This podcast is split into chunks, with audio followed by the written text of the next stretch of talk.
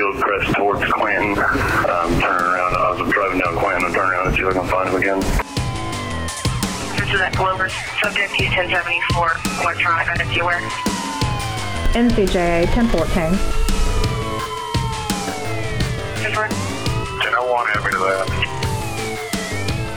10 quarters to 11, 1205. NCJA 1014.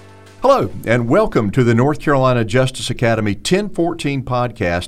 I'm your host, Kirk Puckett. Today we're going into cold case investigation and have two of North Carolina's foremost instructors and soothsayers on cold case investigations. Our first guest from the North Carolina Justice Academy is Russell Strickland, who is an instructor and kind of specializes in investigations related courses and Joe Kennedy, who's affiliated with the North Carolina Cold Case Coalition. Gentlemen, welcome, Joe. First of all, I'd like to hear a little bit more about the Cold Case Coalition. Never really knew that it existed. If you can kind of give us an overview about that.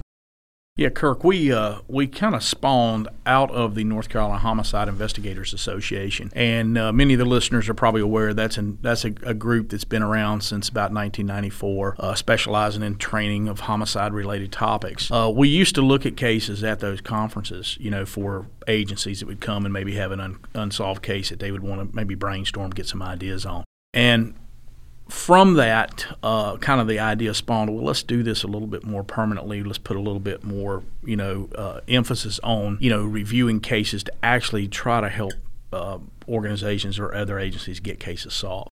So, uh, about three years ago, we were able to bring that to fruition uh, through a nonprofit status. Uh, got a couple of corporate sponsors up in the middle part of the state in the Greensboro area to give us a facility, access to a facility where we could actually house uh, some retired investigators, retired detectives to look at cases. Um, and from there, what we've done is we've created our coalition, which the uniqueness of it is not only do we have retired investigators, but we also have current active investigators or instructors like Russell involved in the process. So, as I like to say it, we've got the young, talented smart guys that come beside us old dinosaurs and hopefully those two sets of eyes that we're able to see some things and maybe make some suggestions to those agencies and get some cases you know over the hump and get them solved well joe what's your background how did you get involved in this you know, I've been involved in, in cold cases for, gosh, over 25 years. Uh, I'm a retired NCIS agent. I retired out of Camp Lejeune as the agent in charge in 2014. Um, with NCIS, I, I, created our cold case squad there back in 1995. So I've been intimately involved with cold cases for, you know, about 25 years now. Um, and so when I did retire, you know, it was kind of feeling, you know, uh, fulfilling for me what I've just been doing, you know, before retirement and, and continuing it on. So um, we actually did some cold case classes here at the Justice Academy back in 2000 you know, uh, where we had the first cold case class here. Uh, we brought in some uh, cold case detectives from the Netherlands and Germany, and actually hosted the first cold case class here through the with the Justice Academy's support and assistance uh, back then. So I've been intimately involved with it, you know, for quite a few years. So safe to say that you have probably taken your expertise well beyond the Justice Academy. Tell us a little bit about that. Well, what what I you know anything that I bring to the table, I've learned from another detective or another investigator. The unique quality that I probably have as I've investigated, uh, you know, homicides around the world. So I was able to get some, you know, different perspectives, whether it was in Europe or the Japanese National Police or the Philippine National Police or the Brazilian Federal Police, you know, whoever that might be. Um, so I think that's probably what I'm able to bring to the table is just perspectives of other investigators, you know, seeing it around the world. Right. And, and is it kind of a two-way street too? So obviously, you go in to an agency or a community or an area to talk about your levels of expertise, but do you find sometimes that you bring some stuff back with you from from other agencies and other investigators? Oh, absolutely. I think uh, you know when you're not doing that, you're not learning. You know, and I don't care how many cases you've worked. I don't know how many cases you've solved. You know, there's always those cases that need attention that haven't been solved, and so uh, learning is just for me. I'm a lifelong learner, and that's part of it. It's why I love the Justice Academy so much and what it brings to the table. Um, you know, when we were first putting this together, uh, one of the critical components to me was involving the Justice Academy and having worked with Russell through the uh, North Carolina Homicide Investigators Association, you know, I knew he was he's top shelf instructor. I mean, they don't get any better than him. He knows his stuff, and uh, and and he's got a lot of contacts and resources. So, I'll give you that twenty dollars. well, yeah, Somehow but, I knew that was coming. but it, but Russell, you know it's true, and that's the thing, uh, uh, Kirk, that a lot of people don't realize is the folks in our coalition are some really experienced folks on one end and very, very sharp folks on the other end. So if maybe they're lacking a little bit in terms of, of the number of cases they've done, they make up for it in other areas, you know, in, in just their, I, I hate to say it, but how smart they are, how unique things that they bring to the table. And, you know, at our last meeting, I'll give you an, ex- give you an example. We had, uh, you know, several different police departments represented in agencies. Um, and we were able to sit and talk and help through a department basically take a case that they had thought was a no hoper and now they've got a little bit of hope in it you know in terms of, of tracking down some leads. So again it's a it's a great to me it's a perfect marriage because i think the ideal cold case team or unit is an older detective and a younger detective you know because that synergy what that what that brings is you know the full package at least to me Well, let's talk to that younger detective, if we will, for just a moment. Russell Strickland, who is an instructor younger. at, at the North Carolina Justice Academy. Russell, let's talk a little bit about your involvement. First of all, some about your background, what brought you to the academy, and then let's kind of ease over into how you and Joe managed to get together. I started at the academy in 2013. Uh, I'm from Eastern North Carolina, and I've worked for a couple of different agencies over here for my law enforcement career. Uh, I am still sworn with a local agency, which kind of helps. Uh, a lot of agencies that are working current cases, they, they are they're hesitant about reaching out to folks on the academic side that are not sworn um, because of the sensitivity and the confidentiality of those cases. So keeping my sworn status has helped kind of relieve some of that anxiety, I think, with agencies. But uh, when I started here, um, I got involved, uh, as most Justice Academy instructors, depending on their, their topic, uh, there's associations and conferences affiliated with that, that area. Uh, and for me, it was the Homicide Investigator Association. And so when I started in 2013, I got involved with that, that group, uh, and I'm now the vice president of that uh, association. We run two conferences a year. Uh, we run one in the fall at Carolina Beach at the Marriott, and we run one. It's currently it's in Hickory in in the spring of the year to try to service both ends of the state. And it's a good conference, and I know obviously I'm a little biased uh, being associated with them, but you know I, I didn't start out as a board member. I started out coordinating it as an academy instructor, and seeing oh, how how how great a conference they put together, and and I wanted to be a part of that, uh, and I thought I could bring something to it, and and uh, you know I, I joined the board, and and we hadn't looked back, and uh, conference has grown every year, and as Joe said, the coalition started from the from the association. Um, but when you look at even the history of the Homicide Investigators Association, that started out uh, not as a conference. It started out as meetings of investigators to talk about active cases, uh, and it, it, was some some SBI agents and uh, some smaller and larger size agencies would get together a couple times a year and say what are trends that you're seeing, and this is what we're dealing with and challenges, and uh, from that it kind of spawned a training conference, and and and it, it, it grew from there. Uh, and and I'm, i met Joe when I came to the academy. You know, he runs he, and he continues to run the cold case co- course through us mm-hmm. uh, as a vendor, uh, and it's a it's a very well very well received course. Uh, and you know, as far as the coalition goes, uh, my my friendship and relationship with Joe, he asked me to be a part of it. And one of one of the things about being an instructor is my my experience as far as working cases stops the day that I walk in here. You know, I'm not working cases anymore. Uh, and there's definitely a shelf life to your relevance if you don't stay on top of, of, of uh, your, your area of expertise, if you will. So, uh, on the academic side, it was a complete shift from, from the law enforcement side for me. Um, I was teaching a lot before I started here, but uh, it, it's completely different, and, and, and how that changes uh, your experiences. And you are able to drill down from a research perspective and get very a very fine point on things, but you do. You don't you don't get the ability to work cases anymore. So, working with the Homicide Investigators Association, and, and then getting to, to still actively work cases from, from a coalition perspective has been has been a, made me a better instructor, uh, and I think the teaching side has made me better uh, in the coalition. Uh, and you know the what the coalition's trying to do um, is for some sometimes it's just affirmation for an agency that hey you know you've done everything you can do. We've had we've had agencies come in and they present a case to us, and at the end of it, I mean you got a group of very experienced folks in the room, and it's kind of hey man you you've you've done you've done everything you can. Uh, and and from here, unless unless some some miracle happens and, and you get some phone call of a, a tip, uh, there's very little investigatively that you can do. Uh, so sometimes that affirmation for an agency is important. Uh, but that, that's, that's, that's basically my involvement. Well, I don't want to leave anything to the imagination of some folks that may be listening, so I'm going to try to rewind just a little bit and, and let's talk about, Joe, the definition of a cold case. What, what makes a case cold to an agency? When do you, when do you put that stamp on it and go, it's a cold case? Yeah, there's a couple of, of parameters nationally when you rec- when do you recognize a case as a cold case, and typically that is that the case is over a year old, or the case has been handed off from the initial detective to, say, a second detective, maybe because of a transfer or a retirement or what have you. Uh, that's typically the, the, the you know the definition of a cold case. Right.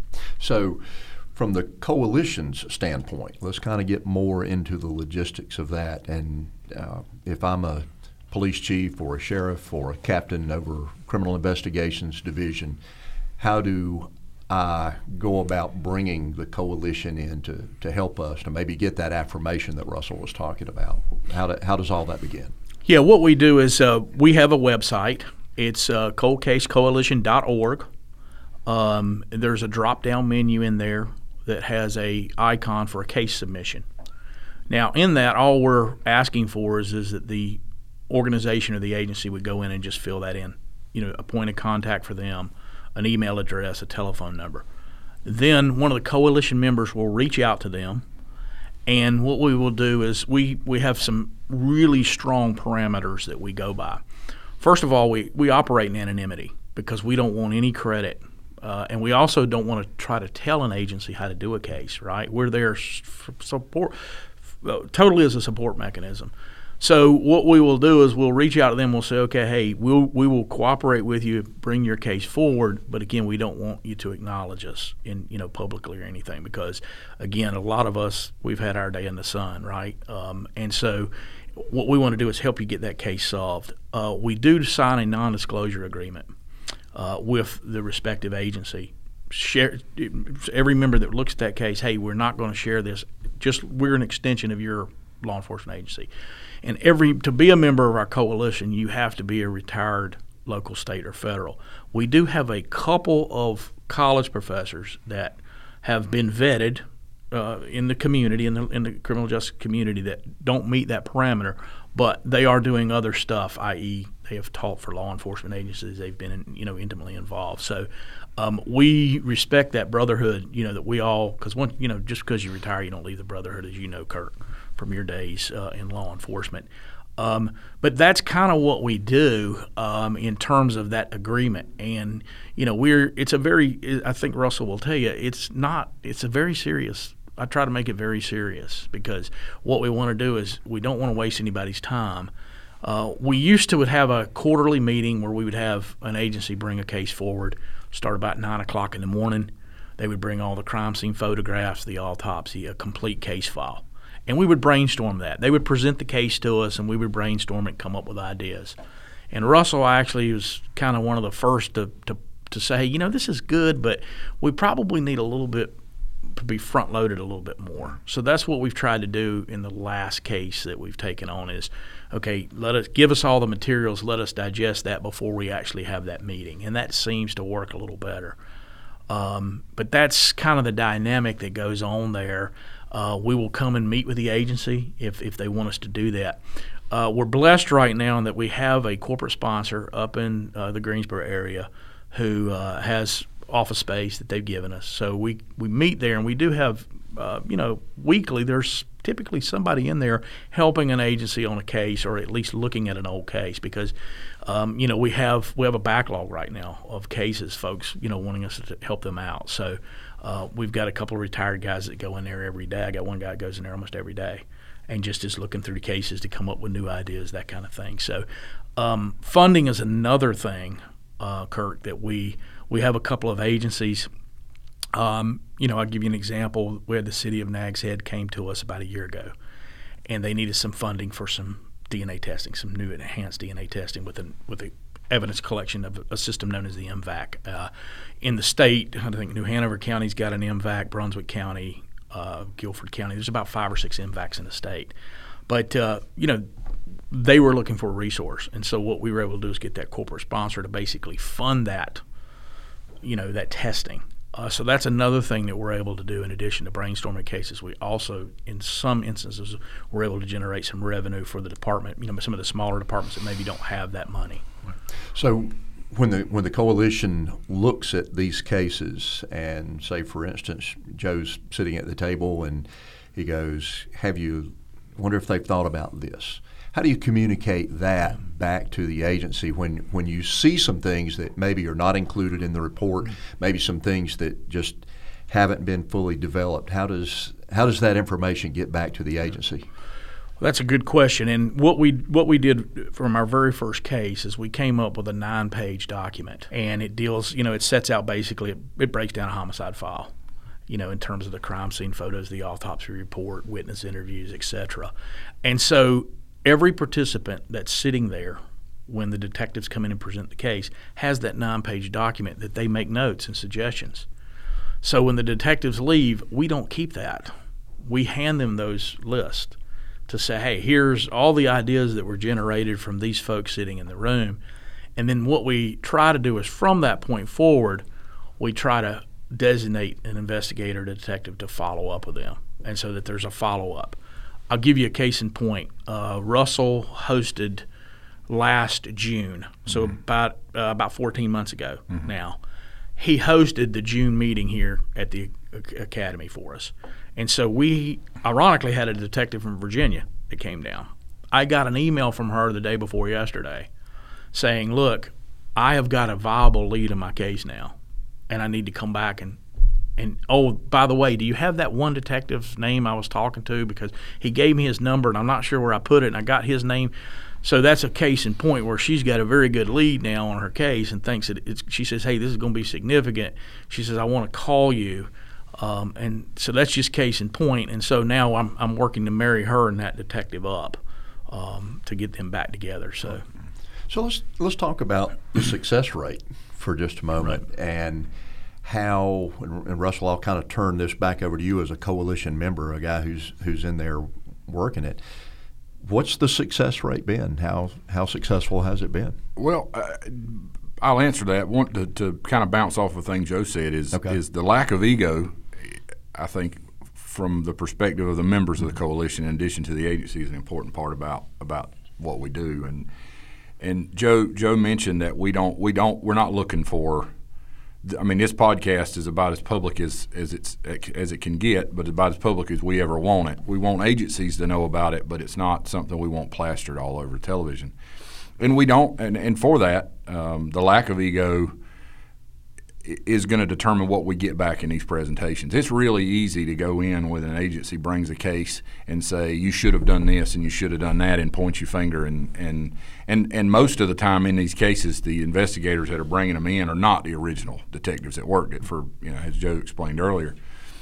So there's there's certain things you can't get back. Crime scene, initial witness interviews, it's it's done. You know we can't we can't redo that. Um, so you know you have to be very careful how how how you treat the, the folks that have, that have that have come before you, um, and try to give them uh, investigative strategies that they can take back and go, hey, here's some things that we got out of this meeting and, and some things we need to do.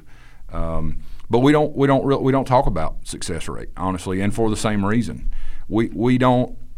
If an agency presents a case to us, and then they go back and solve that agency, they did that we didn't do that.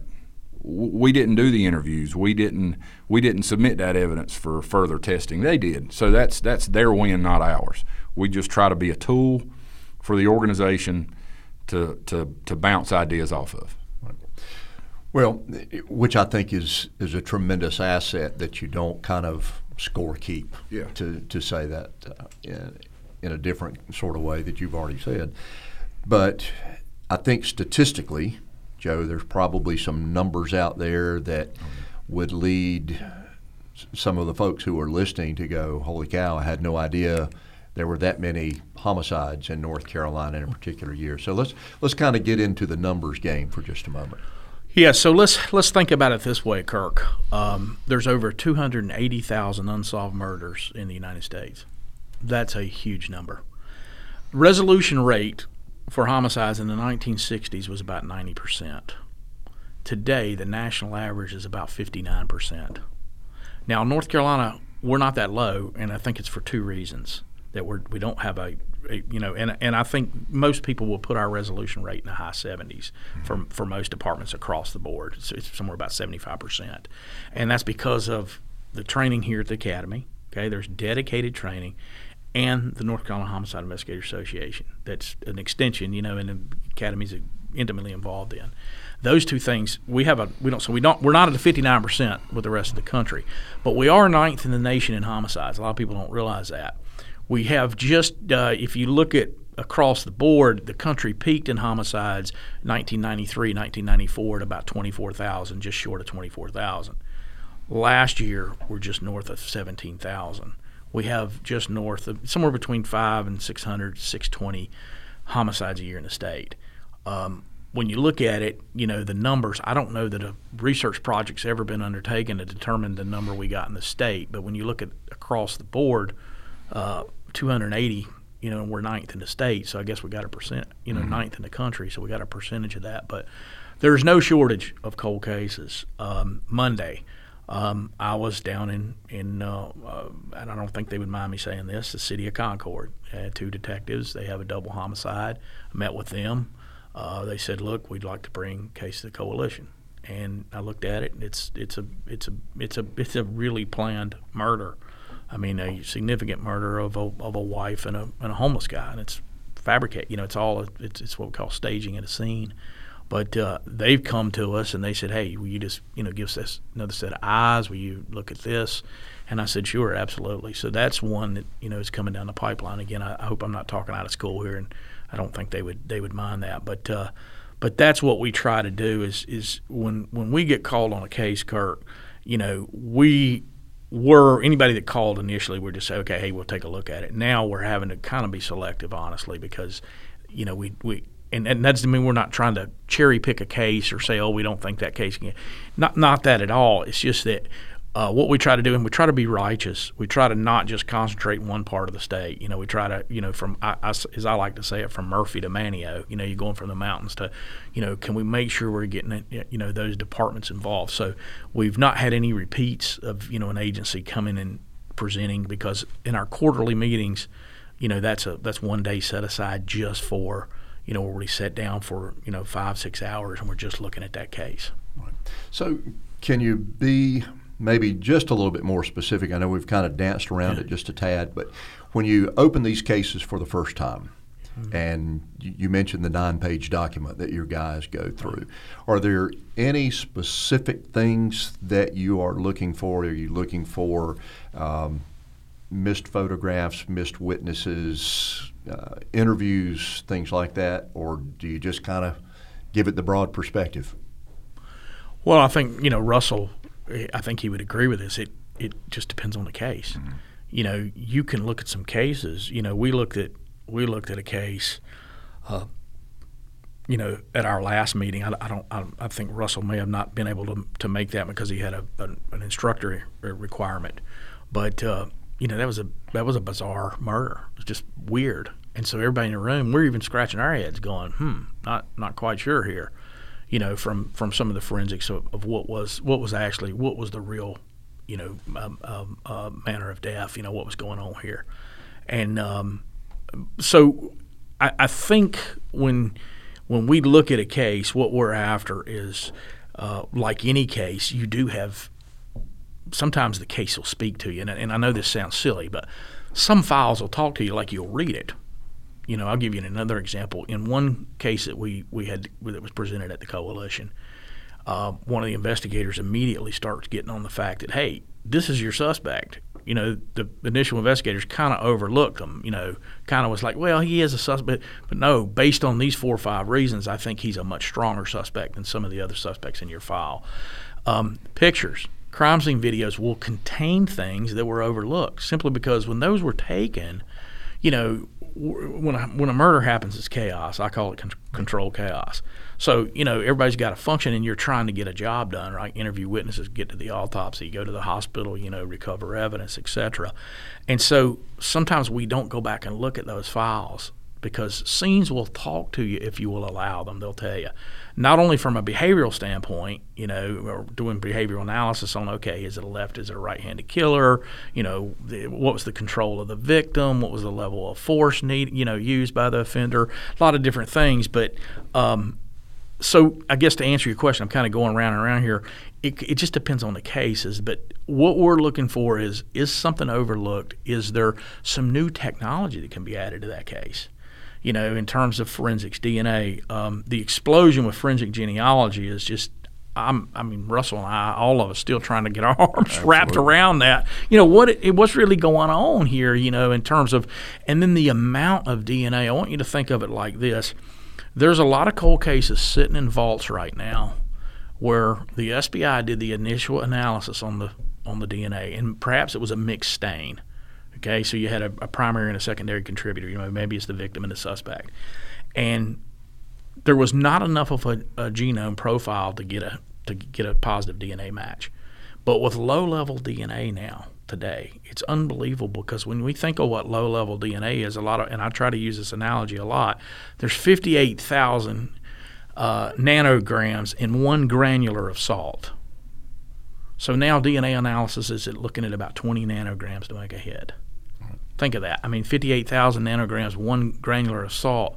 We only need 20 nanograms. Now, that technology didn't exist 10, 15 years ago. So there are cold cases even sitting in our in our police and sheriff department offices or sheriff's offices that maybe DNA was done and re-examined. Maybe the case is 20 years old and 10 years ago they sent it to the lab and they said no, we still didn't get enough of a profile. But today we would actually get a profile. So, Joe, you use that term forensic genealogy. It's new in my vocabulary, and I dare say some of the folks that are listening may have heard it, don't completely understand it. Can you give us a Webster's version definition? Okay, so let's think about the Golden State Killer because that's where forensic genealogy, that's where most of the nation, where most investigators are familiar with the case. They kind of got forensic genealogy on the map. Um, when we talk forensic genealogy, when we're looking for DNA, through the criminal justice system, everyone is familiar with the term CODIS, mm-hmm. right? So we're trying to get a DNA hit through going through CODIS. CODIS only has about 18 million samples in it. So when you think eh, the, the, the country's 330 million people, so when we're, you know, take a, we take some DNA from a crime scene and then we're putting it into CODIS, that's only given us a chance of matching it to 18 million people. What forensic genealogy does is it allows you to use publicly accessed databases, i.e., 23andMe, Ancestry.com, a little com- a little company called GEDmatch, Family Tree DNA. So those are the four primary companies, and when you think of how many people have dumped their DNA into those systems, it maps about 60% of the United States. So now our DNA can be not only those 18 million people that are in CODIS, but basically over 150, 170 million people. It's probably beyond that at this point. So when we talk about forensic genealogy, what I like to do is I like to get an expert involved, and that is an expert that has ties to the state, ironically. And she wrote the book Forensic Genealogy. Her name is Colleen Fitzpatrick. She has done a lot of work for us at the coalition. I I'm almost in weekly contact with her, and she's a uh, was a Duke uh, undergrad and is a nuclear physicist from Duke and spent some t- and, and, then lived in the Research Triangle Park for about four or five years after you know her college education. Uh, she lives in California now, but she is basically the coalition's expert on forensic genealogy. And so again, when we think of it in terms, it's just basically we're looking for the ancestry, your your ancestry. Now, maybe the suspect didn't put their DNA, send it to 23andMe or Ancestry.com, but maybe their second or third cousin did. That's all we really need because then we're able to map. And it's amazing the advances in, in DNA with just those simple, you know, you see it on almost, I mean, think of how many commercials you see weekly where they're trying to, you know, get you to send, you know, send a buccal swab up and we're going to tell you, you know, what part of the world you're from and, you know, who your relatives are. But um, that's a system that would allow law enforcement about 60% of the nation to be accessed as opposed to only 18 million people in CODIS. Um, there's been about, since Golden State Killer, there's been roughly about 70 cases. Interestingly, you mentioned a little earlier that we only look at homicides. So, one of the departments that has done some tremendous work with forensic genealogy on some of their past sexual assault cases is the city of Fayetteville and Lieutenant John Somerindyke he is I can't tell you the, the work they've done out there. They've got a, they've got a couple of serial rapists off the street. Um, he's made some advancements, and that's through the sexual assault kit initiative. But they're all cold cases that he's went back and again. One I think one predator they had 11 victims in the city of Fayetteville, and he was using strictly uh, forensic genealogy to do that. Right. And Russell, I think you've done some research with some other types of DNA that you could just well, talk about. One of the concerns in, in the law enforcement community, and, and it's slowly starting to trickle down to the law enforcement side, but but in, in the more in the academic side, one of the things that that we are concerned about as, as practitioners and educators about this stuff is is the the challenges with DNA. You know, there was a time when you had to have a blood sample uh, in order to get DNA. And, and as the, the technology, without going way off in the weeds with that, but as that technology is advanced, and as, as Joe said, the amount of sample that is required now in order to compare to, to an unknown or to a person that we have as a known sample has gotten smaller and smaller. So, uh, you know, everybody's familiar, or probably most people are familiar with the term touch DNA. So, you know, it's not uh, a bodily fluid necessarily anymore.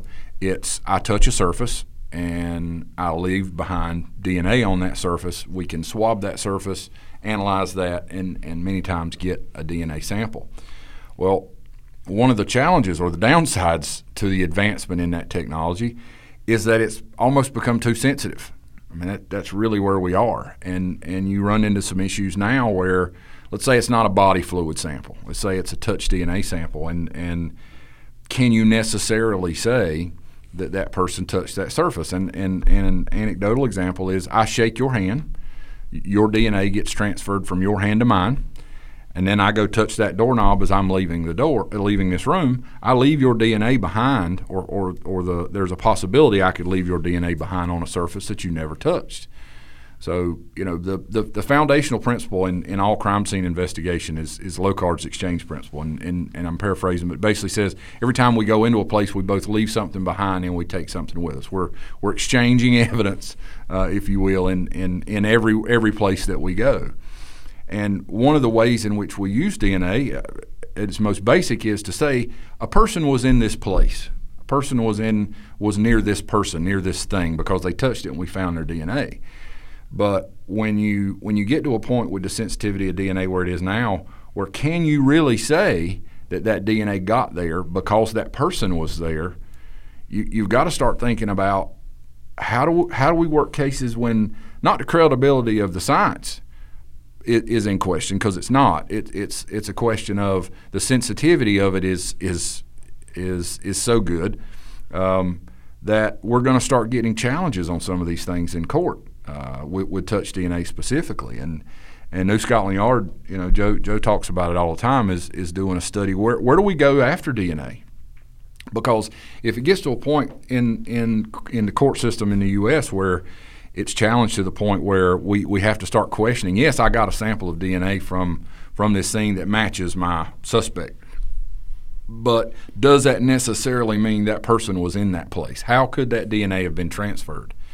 uh, and it, it, makes you question where do we where do we go from here? And my answer to that is is it's it's the basics, and I, I know I've already said that previously, but you know, old school detective work, getting out of your office, getting out of your car, and talking to people. Um, fortunately or unfortunately, we've found no replacement for that yet.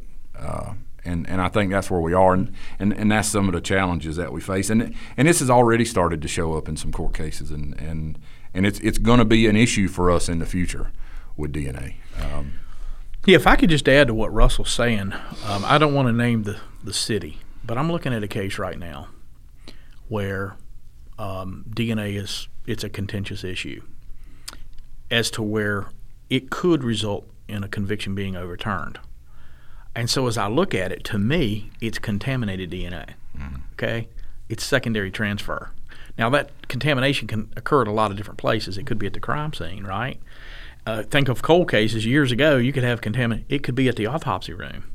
It could be at the state lab. Okay, if there's some advanced DNA testing, okay, they didn't rely on the state. They went to some private lab. So there's a lot of different places that we're seeing now where contamination or secondary transfer is a is a real concern. And so I like to say this. Uh, uh, Russell and I talk about this, but I think I think DNA is very dangerous right now because yeah, it's it can be the silver bullet that solves a case, but it also what's coming out more and more now is some of these contamination issues. But Russell hit the nail on the head. You know, he and I we chuckle sometimes because it really comes down to the basics. That neighborhood canvas. I know he he drills that down in his fundamentals investigative process class because I got detectives that'll say, yeah, you know, is it really that yes. Yes. What Russell tell you in the class? Yeah, well, he said, listen to him because that's where it comes down is, you know, how and why equals who, right, at a scene. And so that old gumshoe detective work that Russell's alluded to, that's what we're missing today. And that's what, you know, we try to stress too in some of these reviews is, hey, let's take that old case, let's go back from day one and let's incorporate those gumshoe detective principles into the case and see if we can't get it over the hump. We've also talked a lot about homicides and the cold case there. Are there other cases that exist that are not Absolutely. Homicide related? one of the cases that we reviewed, um, and, and not to name the agency, but uh, the, the detectives that were assigned the case now presented the case to us, and it was believed by the initial investigators that that it was a homicide. Um, the the basic story was husband comes in finds his wife is deceased, a gunshot wound, and based on the history with uh, the, the the gentleman that was the suspect and, and also with the deceased, um, it was treated very early on as if as if it were a homicide, and you fast forward that case it had been changed hands multiple times through investigators uh, over I don't remember that was seven ten year old case. Uh, and they brought it to us, and, and at the end of the day, we, we analyzed the case, and it wasn't a homicide. It was it was a suicide, which is what the what the complainant, the guy that the reporting person initially said when, when law enforcement went out. And um, one, of the problems, and I talk about this this type of stuff in, in a lot of the classes that I teach, is the volume of information. I don't think I don't think the public realizes the amount of data that comes in in a homicide invest, just a, a, a general cold, cold case, regular homicide case, um, and sorting through that and, and limits on on humans' cognitive ability in processing large amounts of data and being able to see how those things interconnect is is is almost impossible. Uh, so you know you, you've heard the old adage, you can't see the forest for the trees, but you know, and, and you, you've got some very simple, not homicides, but some simple cases at detectives Works where there's, you know, you can put it in a file folder, you know, that entire case file. But when you get in a homicide investigation, you're talking about bankers boxes full of full of stuff, full of witness interviews, and you know there may have been a hundred witness interviews done in a neighborhood canvas surrounding where an incident took place, and sorting through all that information and picking out one little key phrase that somebody said. You, you think about how hard that is. It's, I mean, you talk about needle in a haystack. And what we find is that most of the time, the information is already in that case file that's going to solve that case. Um, now, now, you know, again, we're we're generalizing here, but you, you find that the wit- there's there's a witness in there that saw something that, and that piece of paper has been overlooked. Uh, it slips underneath the bottom of the box, and there it is, sitting for 15 years. Um, you know, Joe talks about the, the viability of, of evidence that was collected at the initial scene, and then technology keeps trucking along, and, and now we're able to do some things that, that we were not able to do when that case was, was current and active. Um, so just sorting through data, and and I am, and Joe as well, is a big fan of the team approach to working cases, and and the the challenge with law enforcement, and this is nationwide, is that it's it's a one man show. It's you as a detective are assigned your cases, and they're generally your responsibility. Now, when that case is hot and you're you're at that initial scene, you've got a lot of help. You've got patrol officers on scene. You've got supervisors. You've got crime scene and forensics folks. You've got other investigators that are helping you work that case. But there's going to come to a point where you're it. You're the guy. You're the person. Um, and it's difficult to see it all at once. And, and one of the things that we're a big fan of, and I think the coalition supports, is having a group of people that are that are reviewing a case. So the team approach to working investigations generally is going to make you less likely to miss those things. Um, so, and, and the coalition kind of supports that because now we've got 15, 20 people that are all looking at the same data with different backgrounds, with different experiences and experience levels, and you're able to pick out things. It's it's it's it's kind of beautiful to watch if you could be a fly on the wall in some of these, because you know he was talking about some of the folks with more of an academic background, and, and generally speaking, what we see those those folks tend to fall more on the forensic side. Uh, they're civilian, non-sworn, um, but you know things that you hadn't even considered, and, and they're experts in it. I mean, the the science of working these cases is so vast. You know, the whole uh, CSI that you see on TV of the the detective that's an expert in forensic genealogy, but he's also a geologist, mm-hmm. and he you know it, it, just it doesn't fly. Uh, what makes you a good investigator is not being an expert at everything. It's knowing who to call at three o'clock in the morning to get that resource on station that can help us, and and trying to keep the ego out of it. And the ego, unfortunately, we're all alphas in law enforcement. You know, we we tend to. Mm-hmm.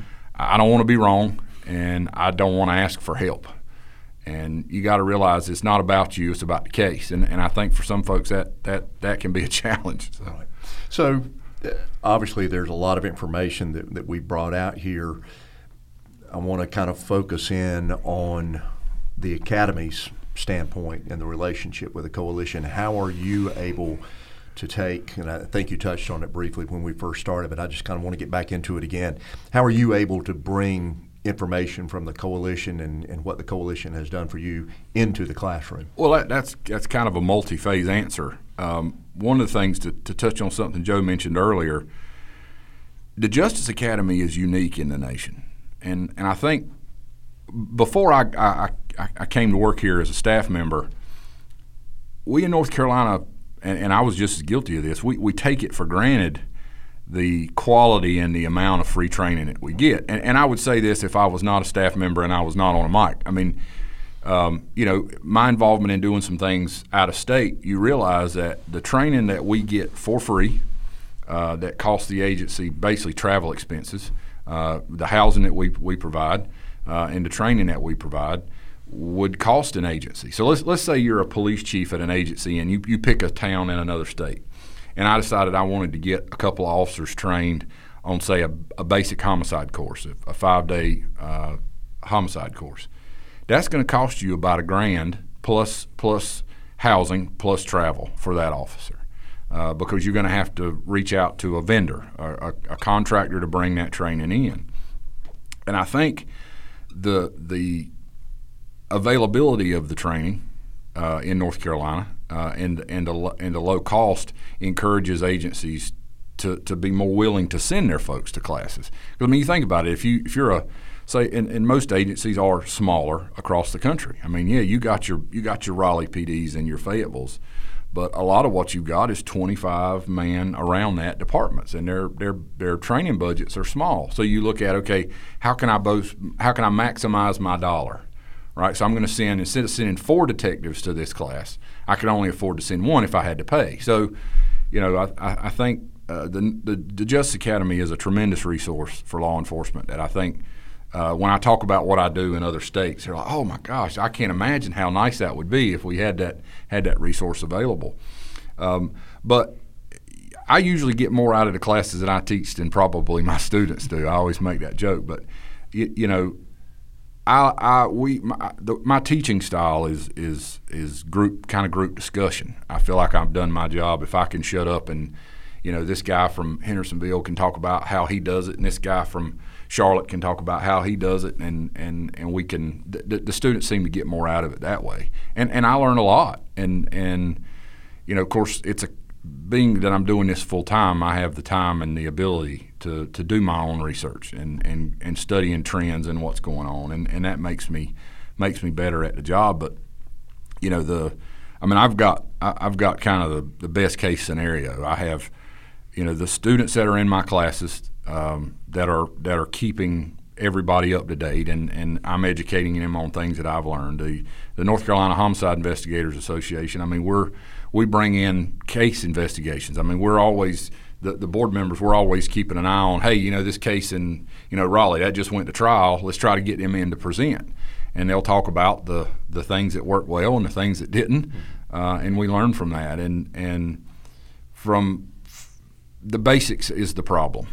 Uh, you, you asked what I learned most from the coalition. It reinforces kind of what I already thought, is that when investigations fall apart, whether it's a homicide or an armed robbery or whatever, it tends not to be the high speed, low drag stuff that we do. It tends to be improper evidence collection. It tends to be how how how was it um, uh, the the interview and interrogation issues, not not doing neighborhood canvases. You know, technology's advanced in you know I started in in 2000, and and how we do it now versus how we did it then has changed really really dramatically but it's the most basic functions of police procedure that still matter the most.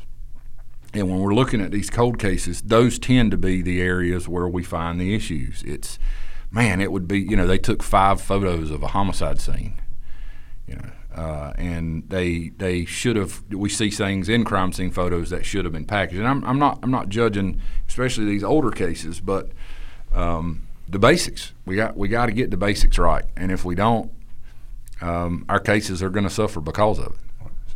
Well, gentlemen, this has been an absolutely awesome discussion just to, to sit down and, and talk to two guys who are who are into this every day and just clinicians of working cold cases. Joe, if you would, once again, if I'm a chief or a sheriff and I'm interested in, in getting your services for review, how do we get in touch with you? Yeah, reach out to our website. It is coldcasecoalition.org there's an email address on there. It is staff at coldcasecoalition.com.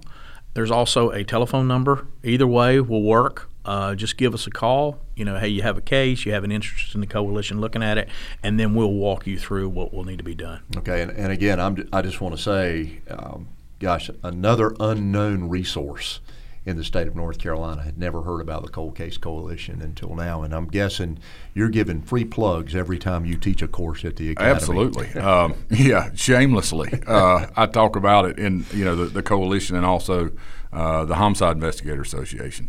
Uh, it's it's good training, and you know it's the cheapest cheapest game in town. But you know a lot a lot of folks don't realize it. Um, a lot of folks that even have been taking classes from the academy for years, but in our original mandate uh, we're we are to provide training, but also technical assistance. That's part of that's part of my job. You know, if it was Chad Thompson, the firearms instructor, his his area of expertise is firearms. So, you know, we are encouraged and if not required to provide that. So, you know, cold case aside, one of the things that I I, I push on my students is, hey, if you've got a case and you just want a fresh set of eyes to take a look at it, I'm happy to do that, and and the academy, of course, supports and encourages us to do that as part of as part of what we do. So, you know, if if, if they are interested, if it's a, a detective or an agency head or a supervisor, uh, of course, getting up with Joe, um, you know, we we can it, it, maybe it's a training issue, not necessarily a case that they're interested in. Um, you know, we can get Joe maybe involved with that agency and, and hosting a course for them where maybe they can get a few local agencies together we can put a class on. They can fill it, and, and they're all getting the same information at the same time from the same guy. Um, so they can contact either either Joe or myself, and, and we'll be happy to try to help make that happen. Good deal. Guys, thank you so much. Russell Strickland is an instructor on staff at the North Carolina Justice Academy in Salemburg, and Joe Kennedy, affiliated with the Cold Case Coalition here in North Carolina. Gentlemen, thank you both so much for taking your time and sharing this information with the law enforcement community in North Carolina. You've been listening to the North Carolina Justice Academy 1014 podcast. Remember, the Academy is here for you. Contact us with information or training related issues that you'd like to discuss or maybe hear on future podcasts. In the meantime, stay safe.